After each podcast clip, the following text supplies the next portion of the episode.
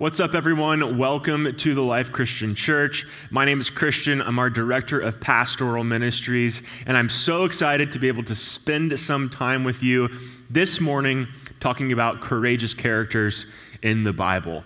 Our lead pastor, Terry Smith, is on his yearly study intensive for a few weeks, planning out the next few months for TLCC, so I hope that you'll be praying for him in this time. I hope you've enjoyed our pastoral team leading us through conversations and stories about courageous characters throughout the Bible who have exemplified unique kinds of courage. I know that I've been challenged in a positive way over these past few weeks with the story of the Apostle Paul and Tabitha or Dorcas, and I hope that you've been inspired as well. So in 1516, a guy named Sir Thomas More, who I'm sure many of you know of, wrote a novel called Utopia. And in this story, the author, More, fictionally, travels with companions as they discuss the ills of European society and they contrast it to this crescent moon shaped island that exists in the new world that is perfect beyond belief. And on this island, Everything is great the government and how it works, the ways in which justice is enacted, the economics, the morals, and so on. But few people can get to this perfect utopia island because when the island was mentioned for the first time, someone coughed in the middle of giving the longitude and the latitude. So few people ever made it to this perfect place. Now, this book first of all, kicked off a lot of the utopian movies and novels that we actually see today. These pictures of a perfect land or perfect people living in harmony. And it also helped to kick off the antithesis, the dystopian movies of an apocalyptic future, and so on and so forth. But more importantly, for our purposes, it represented a cultural belief in its time uh, to where we could think our way and organize our way into perfection. In fact, for the last few hundred years, uh, humanity kind of lived under this notion of utopian progressivism, where through intellectual and scientific enlightenment, we as individuals could learn enough and if we could use that learning and then do enough to get to some sense of a utopian perfectionism. America even kind of represented part of this dream with ideas like manifest destiny. Get rid of all of the bad stuff, whatever's perceived to be bad, and make and develop our way into something perfect. It was a process of making things right. There was this sense that progress and growth was a linear process forward, and with enough of the goods, we could all get there. But this cultural belief was naturally destroyed at the beginning of the 20th century when a world war unlike anything we had ever imagined took off was followed by a great depression and then followed by another world war unlike anything we could imagine this historical reality showed something fundamentally true about humanity. The dream of a linear path to perfection is just that a dream. I believe, however, that we as individuals still often think this way because of our inherited cultural thought as we live our lives and we learn more and we're in the right places at the right time, doing the right things, and when we are given the resources that we need from birth, we think that we will experience a linear path of, cro- of progress to become all that we want to be.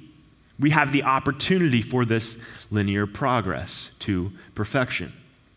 However, as history has shown us on a very broad scale, and as our lives have shown us on a smaller scale, the path of progress is circuitous. It does not operate in a straight line. We're inevitably going to experience difficulties and struggles and failures no matter what. But if our expectation is of linear growth and we experience the inevitable falling off, then we might be faced with the temptation to jump ship or to leave the path of progress that we're supposed to be on and to try and jump onto a new path. perhaps a wrong path, or the new fad of a path that's being presented to us and that presents the easiest trek. In order to continue on the path that God has for you, I believe that we need courage.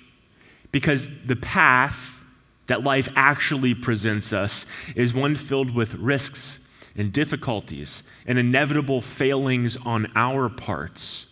But to continue forward amidst the difficulties, we have to humbly and faithfully and courageously continue to battle forward. Now, I think that the Apostle Peter is one of the uh, best biblical characters to tell of this sort of courage, uh, a courage that fights amidst the failings. And Peter, though he was one of the founders of the church, he was one who was in the inner circle of Jesus' disciples. He continually and majorly failed all throughout his journey. But he had the courage to trust Christ and follow the plan, even though it was not even close to a straight or linear path for him. See, Peter started in an extremely humble beginning. He was a Jewish fisherman, which would have meant he was kind of like a middle class worker. He would have been uneducated, not of a noble birth or anything like that. In the midst of fishing one day, just working a normal day, this guy Jesus, he calls out to him to drop his net and to follow him, for they were going to do something great. And Jesus was going to make him a fisher of men. This is in some way indicative of who Peter was. He was a hard man, a brash man. He would make what would appear to be irrational decisions, or he was ready to do something crazy. He drops his nets and he follows after Jesus, this random guy who simply told him to. Now, Peter had likely heard something about Jesus. Maybe he'd seen something about who Jesus was or heard stories about him around town, but he had no absolute understanding of who Jesus was. Yet he follows him when Jesus calls him to him. And then once he does follow him and tries to get in on this thing that Jesus is doing that might be kind of cool, Jesus proceeds then immediately to go to a synagogue. He begins teaching with authority, casting out unclean spirits from people. And now you have to imagine the perspective of Peter, who's blown away at this new man who he was following. Now, you may think, well, it shouldn't be too hard for Peter to follow Jesus. Jesus is standing right in front of him. And with what we know now of Jesus, that makes a lot of sense. But in Peter's context, it wasn't clear at all that he should be following Jesus. We have to realize that this was completely new and wild. No one had a conception of who Jesus was or who he was going to be. In fact, uh, in the book of Matthew, Peter follows Jesus, starts following him in chapter 4, but he doesn't understand who Jesus is until chapter 16. And even in that sense, he understands he's the Messiah, but not what the Messiah was going to look like and what he was going to do. Meaning, there's 12 chapters of Peter following after Christ with no real understanding of what he's actually doing. And within those 12 chapters, Peter becomes a part of the inner core of the disciples. Uh, he's seeing miraculous things. He's a part of miraculous things. Peter's the one who walks on the water to get to Jesus and kinds of fails, but he had the courage at least to go and try and do it. He questions Jesus throughout him following him. He questions his knowledge, his teachings. He rebukes Jesus. He's rebuked by Jesus. This is the story of Peter even though he ends up becoming the rock of the church, as Christ says, you see this circuitous and winding and difficult and confusing and opaque path for him to get to where he's supposed to be, or at least on the right path towards where he's supposed to be. He had moments of faith, he had moments of really incredible and miraculous growth, and then moments of abject failure. But I think perhaps the greatest moment of failure that we can see came during the time of Christ's death. So, as the disciples finished their famous Last Supper, uh, they headed towards Mount of Olives, which I've actually been to, which is pretty cool. Uh, and Christ warned the disciples that they would fall away. And we see this in Matthew 19. Jesus told them, You will all fall away, for it is written, I will strike the shepherd, and the sheep will be scattered meaning once something happens to Jesus, once he's struck, if you will, his followers, his sheep will be scattered. But after I have risen, I will go ahead of you into Galilee, Jesus continued. Peter declared, Even if all fall away, if they all fall away and leave you, I will not. Truly, I tell you, Jesus answered, today, yes, tonight, before the rooster crows twice, you yourself will disown me three times. But Peter insisted emphatically, even if I have to die with you, I will never disown you. And all the others said the same. Peter was sure in his famously brash way that he would never disown Christ. Yet, as we know, his story went differently than he was predicting. After their walk on the Mount of Olives, Jesus goes off to pray and is eventually kind of ambushed and taken prisoner. And Jesus let them take him, and he tells the disciples to give in to them. And Jesus is taken to the house of the high priest, and Peter, from a distance, follows and watches what's going on after Jesus' arrest. And in the courtyard where Jesus is publicly held, some start a fire to bide the time, and Peter discreetly settles in with them. And while sitting there, a servant girl approaches him. As, as Luke reads, a servant girl saw him seated there in the firelight. She looked closely at him and said, This man was with him, talking to Peter, saying, This guy was with the guy who's arrested. Peter was with Jesus. But he denied it. Woman, I don't know him, he said. A little later, someone else saw Peter and said, You also are one of them. Man, I am not, Peter replied. About an hour later, another asserted, Certainly this fellow was with him, for he is a Galilean. Peter replied, Man, I don't know what you are talking about. Just as he was speaking, the rooster crowed. The Lord turned and looked straight to Peter. Then Peter remembered the word the Lord had spoken to him Before the rooster crows today, you will disown me three times. And Peter went outside and wept bitterly. The man who is chosen by God, told, told he will be the rock of the church, is told he will deny Christ three times, but he says that he will die with Christ before he will deny him he turns around and he denies Christ three times, just as Jesus predicted when the rooster crows. And imagine like a dramatic movie scene. Right as Peter does it and the rooster crows, Jesus lifts his head in the crowd, likely in shackles and chained, and he looks up at Peter. And Peter sees this and he sees the depth of the brokenness of this moment, and he runs away weeping. What an uncourageous character. What is there to learn from Peter about courage?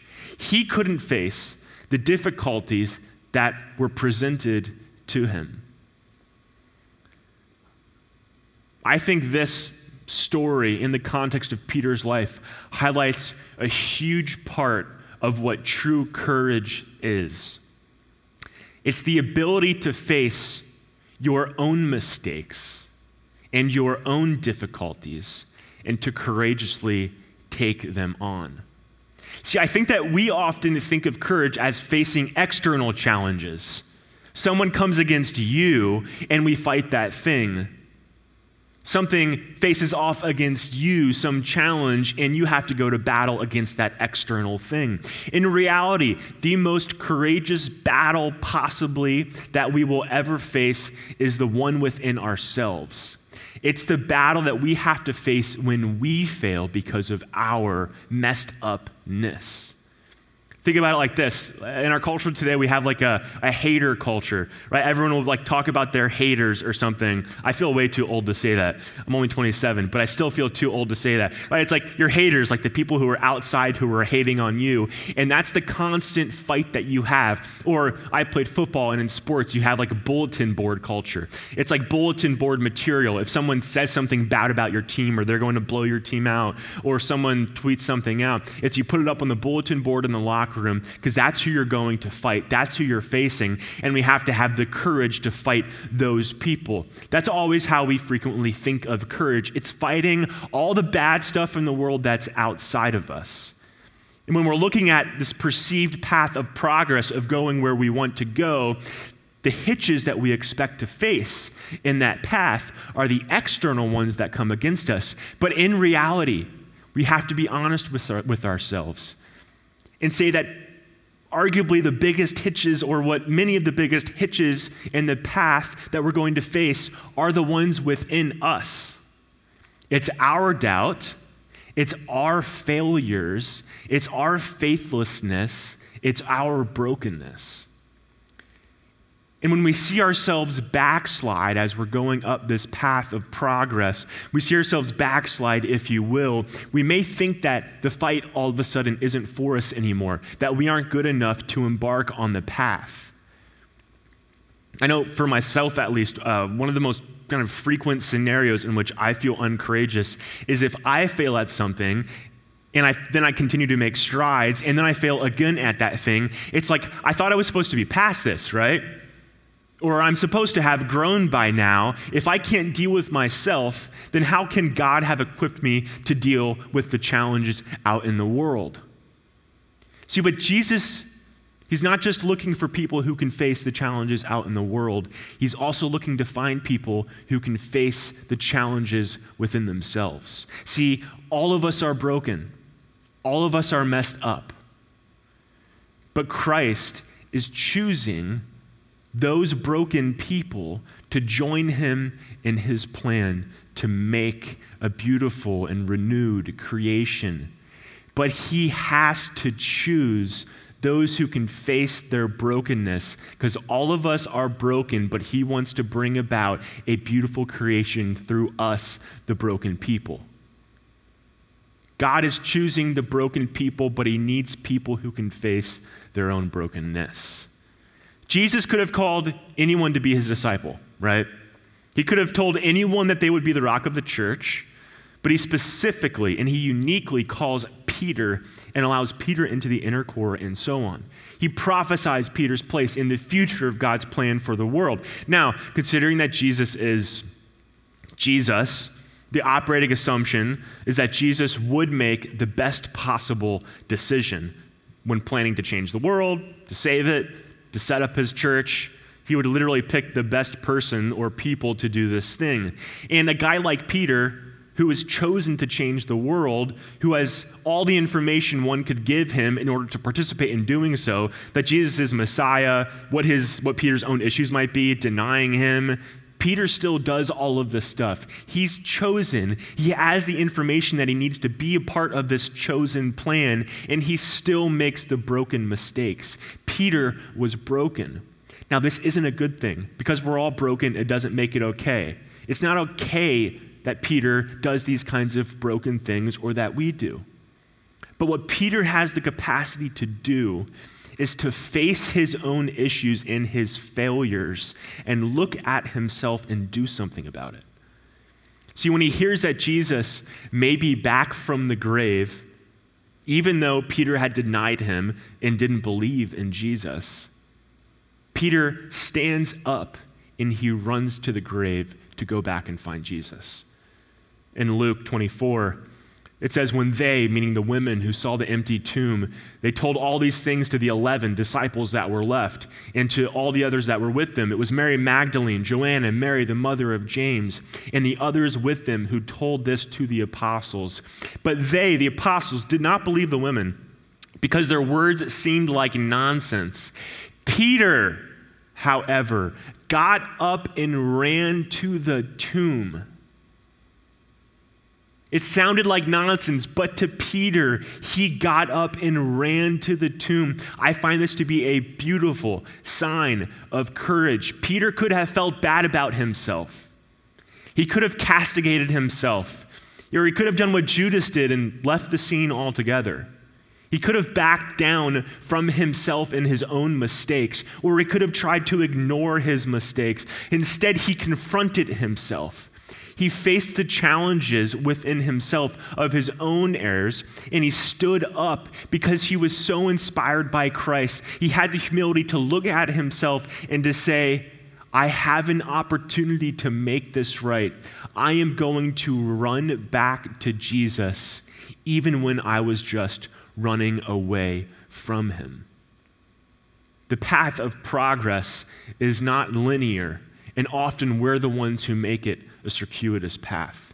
But Peter had the capacity to look at his own failings and capitalize on them. Now, Peter went on and he continued by the power of Christ to fulfill the prophecy that had been given him to lead the church. And we see in Acts 1, Peter standing up before the apostles, leading them into the future. He's performing miracles, he's establishing churches, he's bringing loads of people to Christ. But as one could expect, Peter continues to make mistakes. He continues to mess up throughout this process. Peter never, if you will, arrives. It's not like here was this one moment in his life that he faced and now he is there and now he's good to go. He's arrived. See, not only is our path of progress not linear, but we're never, we'll never be finished with it. We'll never arrive at the end or the conclusion in this life. For instance, Peter continued to mess up. The Apostle Paul, he tells a story in the letter to the, uh, to the Galatians about how Peter, who had a vision to minister to the, non, uh, to, to the Gentiles, meaning the non Jews, Peter was ministering to the Gentiles. He was living with them and he was eating with them and he was living according to their customs. But this, communing with non Jews in this sort of way was abhorrent to the Jewish people and to their customs.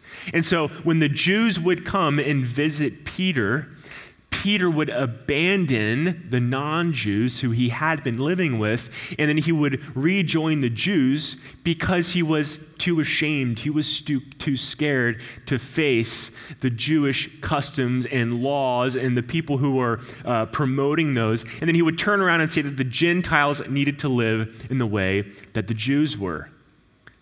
See, Paul then condemns Peter, and he says that Peter's condemning himself by the way he's living versus what he's saying because he's being a hypocrite. See, Peter continues to struggle with life and with himself and with his brokenness.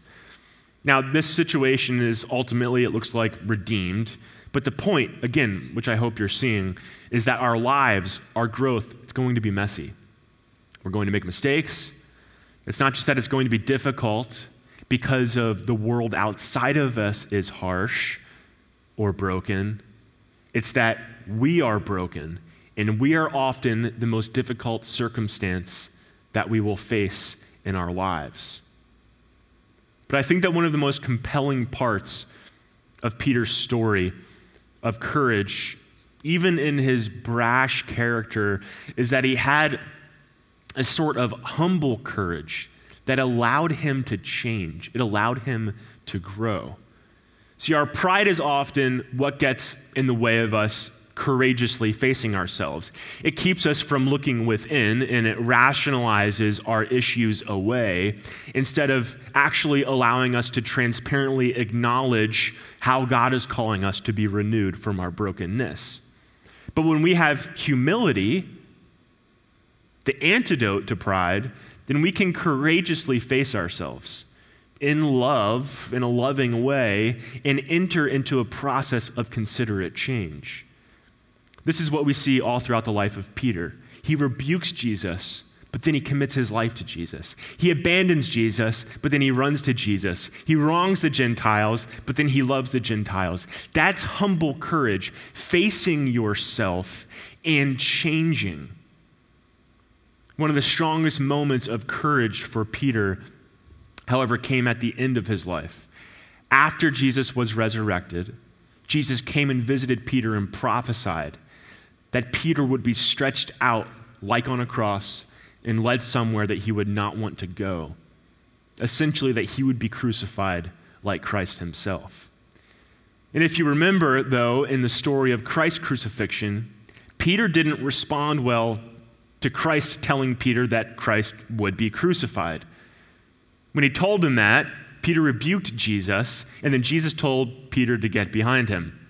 And then, when Jesus was actually being taken in the Garden of Gethsemane and arrested and brought to his death, Peter responds in the garden to Jesus' arrest by drawing out a sword and cutting off the ear of the person who's taking Jesus. And Jesus shouted, Put your sword away. Shall I not drink the cup that the Father has given me? Shall I not follow the plan that is set forth? See, Peter was continually fighting the plan God had because it didn't match up with what he wanted or expected. He failed both to believe and to enact the path that God had for him in the world. But Peter had enough of this humble courage to change.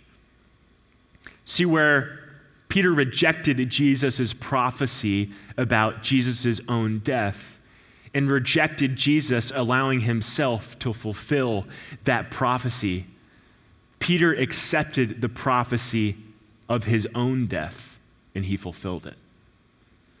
The historical tradition says that Peter was murdered for his faith in Jesus. In fact, he was crucified. But when he was told that he was going to be crucified, he asked to be crucified upside down because he felt unworthy to die in the same way as Jesus. What happened between the time of Peter wielding a sword to protect Jesus from crucifixion to allowing himself to be crucified in the most humiliating way? I mean, a lot of things happened. Pe- uh, Peter performed miracles. He, he understood Jesus and God more. He understood what it meant to be accepted into the covenant through the saving work of Jesus on the cross and his resurrection. But I also think that we see this unique development of a humble courage, the humility to allow oneself to be humiliated. Peter resisted his Messiah, his leader, being humiliated when he had to realize that the way in which the plan was going to go forward was by the Messiah being humiliated, by him seeing, be, being seen as shameful and worthless. Now, people would not have thought Peter's upside down crucifixion was any sign of victory.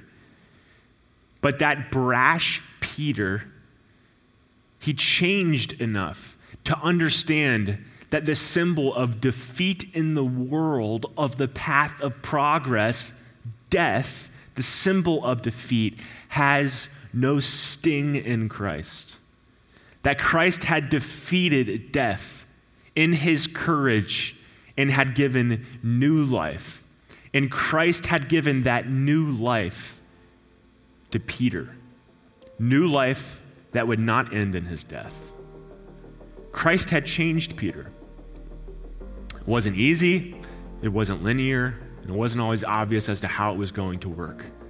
But Peter was willing to fight against himself to experience the humble change that Christ had for him. The path of progress isn't always linear. And because we're broken, we're often the one that we're going to have to face on our journey. But I encourage you to courage up and to face yourself in love through the loving and transforming and renewing power of Christ.